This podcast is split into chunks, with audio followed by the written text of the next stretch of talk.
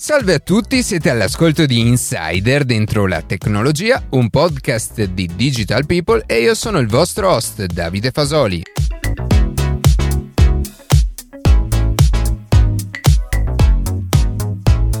Oggi parleremo di artigianato e di come grazie a tecnologie come la stampa 3D potrà cambiare la sua natura diventando sempre più digitale. Prima di passare alle notizie che più ci hanno colpito questa settimana, vi ricordo che potete seguirci su Instagram a chiocciola dentro la tecnologia, iscrivervi alla newsletter e ascoltare un nuovo episodio ogni sabato mattina su Spotify, Apple Podcast, Google Podcast oppure direttamente sul nostro sito.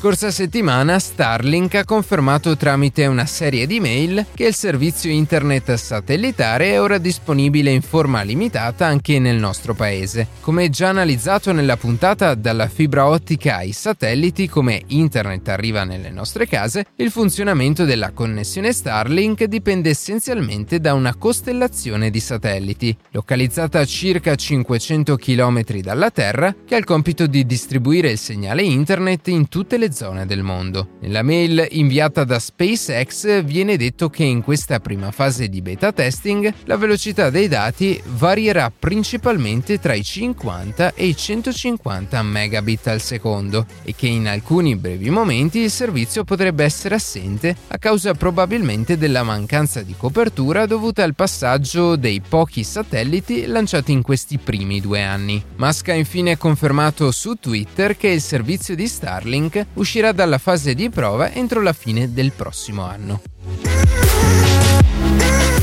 Gruppo Stellantis ha lanciato in Italia una piattaforma completamente digitale comune per i suoi marchi per offrire qualcosa in più rispetto all'esperienza di acquisto tradizionale di un'autovettura. L'Italia sarà il primo paese ad offrire attraverso l'acquisto online i modelli dei marchi Abarth, Alfa Romeo, Citroën, DS Automobiles, Fiat, Jeep, Lancia, Opel e Peugeot. Secondo infatti una ricerca di Stellantis Italia, una persona su quattro si dichiara già oggi pronta all'acquisto di un'auto nuova online, con una crescita di 4 punti percentuali rispetto al periodo pre-Covid. La piattaforma di Stellantis vuole offrire un'esperienza diversa, seppur coerente con il processo di acquisto tradizionale. Una strategia che entra in una nuova fase con il lancio di una piattaforma di commercio elettronico per configurare e acquistare un veicolo su su misura dai siti web del marchio in Italia. Il gruppo sottolinea che gli ordini effettuati online sono senza vincoli, con recesso gratuito e restituzione immediata della caparra e possibilità come del resto per tutti gli acquisti online del reso entro 14 giorni dalla consegna. Inoltre i clienti potranno approfittare di prezzi specifici e di promozioni dedicate.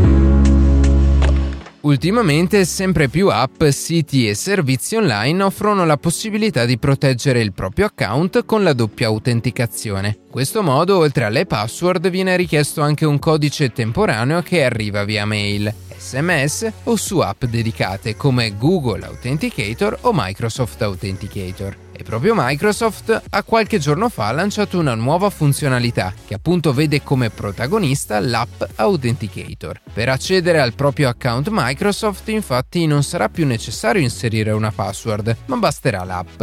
Una volta inserita la propria email, sul telefono apparirà infatti una notifica tramite cui potremmo confermare o annullare la procedura di login, dopo essersi autenticati, ad esempio tramite impronta digitale o riconoscimento facciale. In questo modo potremo dimenticarci della password che spesso può essere facilmente recuperabile, dal momento che in molti utilizzano parole chiave poco sicure, basate ad esempio su nomi o su date di nascita, mettendo a rischio la propria sicurezza. Tuttavia la forma più sicura rimane ancora la doppia autenticazione, che quindi richiede sia la password sia la conferma tramite app e che ovviamente è ancora possibile utilizzare per il proprio account.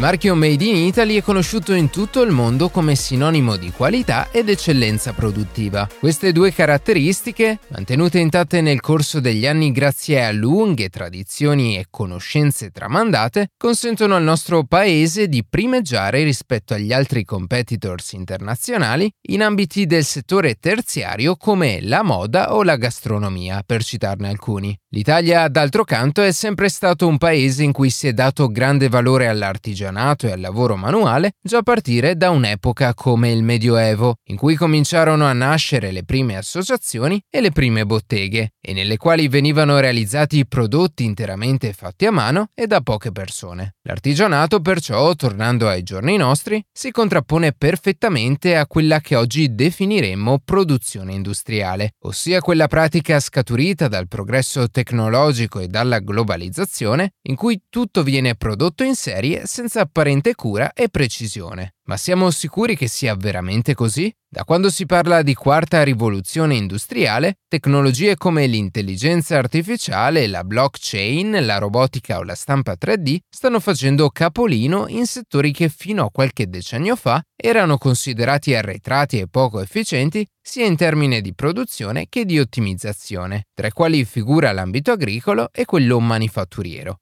Dunque, per quanto detto, questa antitesi tra globalizzazione tecnologica e mondo artigianale pare ormai essere una semplificazione superata della complessa rete economico-commerciale che è il mercato di oggi. L'artigianato da qualche anno ormai pare avere adottato il suffisso 4.0 a simboleggiare il coinvolgimento del settore nella quarta rivoluzione industriale, in cui le tecniche di lavoro manuale vengono combinate a quelle digitali sia per quanto concerne la fase produttiva che quella legata ai processi di marketing, sempre più estesi su scala globale. Ma quali sono le tecnologie che al giorno d'oggi vengono adottate maggiormente nel settore terziario? Fra le più interessanti in termini di praticità e personalizzazione creativa vi è la stampa 3D. Questa tecnica, nota come produzione additiva, consente infatti di produrre oggetti reali aggiungendo in successione strati su strati di materiale fino a raggiungere il risultato finale cercato. Si tratta in effetti di una pratica esattamente opposta al sistema tradizionale di produzione degli oggetti, poiché la stampa 3D, invece di lavorare o sottrarre materiale per dare forma al manufatto, come uno scultore che elimina l'argilla, consente di creare nuovi oggetti tridimensionali a partire da zero.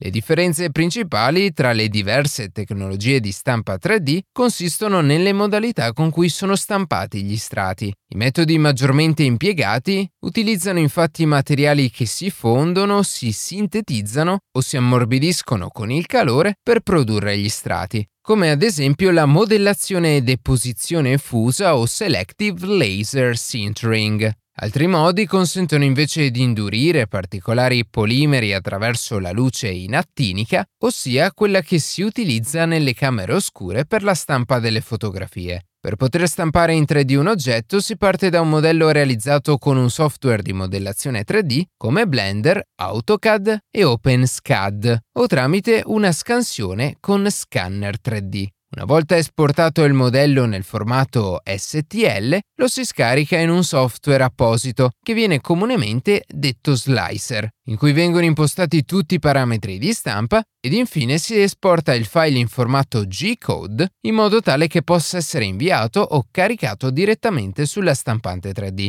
Chiarite le modalità di funzionamento di questi strumenti, passiamo ora ai campi di applicazione in cui vengono maggiormente impiegate ai giorni nostri nelle piccole realtà come quelle artigianali, relative alle piccole e medie imprese. Il primo settore e probabilmente anche per importanza in cui la stampa 3D potrebbe portare a notevoli progressi è sicuramente quello medico. In effetti, i miglioramenti nel campo del 3D printing in ambito sanitario hanno contribuito a portare un maggior comfort e una maggiore personalizzazione delle cure sia ai pazienti che la utilizzano sia ai medici che la applicano. E l'esempio più concreto e realizzabile fra questi è sicuramente quello delle protesi. Ogni anno infatti diverse migliaia di persone in tutto il mondo perdono un arto. Ciò nonostante, solamente una piccola percentuale fra queste riesce a permettersi una protesi perfettamente compatibile per recuperare le funzionalità perdute. Le protesi semplici infatti sono disponibili solo in una gamma ridotta in termini di dimensioni, dunque i pazienti devono accontentarsi di quella che si adatta meglio alla loro persona, mentre i dispositivi bionici, costruiti su misura, progettati per ridurre il movimento e le prese, hanno generalmente costi elevati e fuori dalla portata di molti.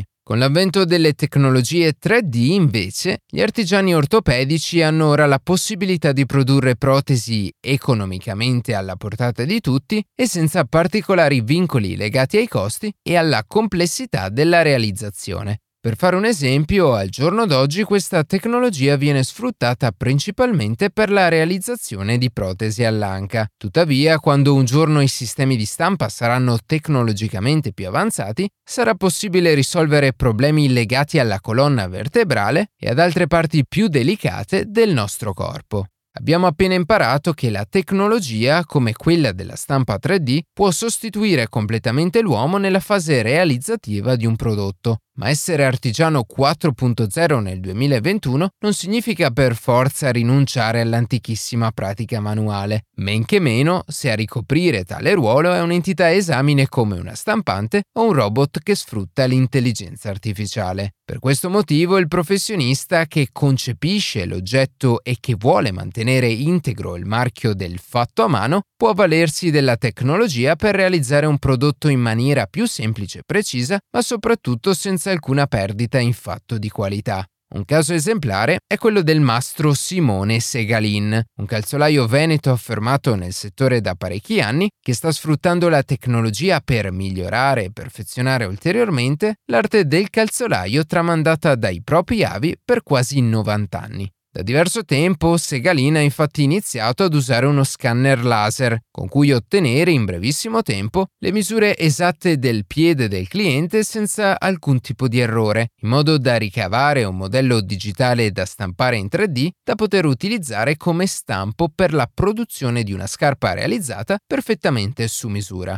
Per di più, grazie alla digitalizzazione del processo produttivo, la bottega di Segalin offre la possibilità di creare tale scansione tramite laser anche in altri negozi che utilizzano la medesima tecnologia, affinché un cliente, potenzialmente dall'altra parte del mondo, possa inviare alla bottega di Venezia lo stesso modello, riducendo contemporaneamente costi e tempistiche dovuti allo spostamento. Ci stiamo dirigendo verso la conclusione di questa puntata e nonostante le diverse premesse, gli esempi da analizzare come quello della bottega di Mastro Segalin sono veramente molti ed è un vero peccato non poterli approfondire tutti. Nonostante ciò, ad emergere su tutto è forse il disegno complessivo tracciato da questa lenta trasformazione 4.0 sulla nostra società. Con l'esponenziale progresso tecnologico verificatosi nell'ultimo decennio, l'uomo sta iniziando a fare i conti con uno scenario collettivo, un tempo annoverato solamente nell'immaginario pop del cinema di fantascienza, ma che al giorno d'oggi potrebbe presto diventare una realtà molto concreta. Gli robot, l'intelligenza artificiale e l'automazione dei processi in senso generale porteranno sicuramente alla scomparsa di alcune mansioni lavorative. La questione attualmente è piuttosto complicata, tuttavia come già sviscerato nella puntata IBM Etica e fiducia nell'intelligenza artificiale, è davvero improbabile che le tecnologie come l'intelligenza artificiale arrivino a sostituire completamente l'uomo nei lavori cosiddetti intellettuali poiché il processo creativo per arrivare a un determinato risultato consente all'individuo di acquisire conoscenze empiriche senza le quali non avverrebbe progresso in senso generale. Ed ecco il motivo per cui un prodotto artigianale frutto di fasi lavorative complesse, in cui si manifestano i connubi tra creatività e qualità, non verrà mai sostituito da un qualcosa realizzato interamente da una macchina, se non per scopi prettamente dimostrativi. Allo stesso tempo è anche vero che lo sviluppo digitale, portato dalla quarta rivoluzione industriale, sta iniziando a mutare il rapporto tra artigianato e nuove tecnologie, e questa volta non a livello di servizio, ma come sbocco professionale. Ultimamente infatti ad iscriversi all'albo sono sempre più frequenti le piccole imprese che nascono con l'obiettivo di realizzare programmi informatici e siti web, ma che allo stesso tempo si definiscono come azienda artigiana. Per precisare quanto appena detto, in questo caso può essere utile un parallelismo con il passato e la tradizione. Oggi infatti lo sviluppo di un sito web o di un software in generale può essere paragonato al lavoro di un bravo mobiliere, che realizza un capiente ed ergonomico mobile per ufficio modellato su misura per le necessità di chi lo ha commissionato. Ed in questo senso l'artigiano si pone dunque in doppio rapporto con la tecnologia, perché se da una parte ne trae vantaggio, consentendo al professionista di creare con la stampa 3D ad esempio o perfezionare alcune tecniche lavorative, d'altra parte la rivoluzione digitale consente di ridefinire gli ambiti e le categorie lavorative rimaste ancorate a tradizioni e canoni ormai superati.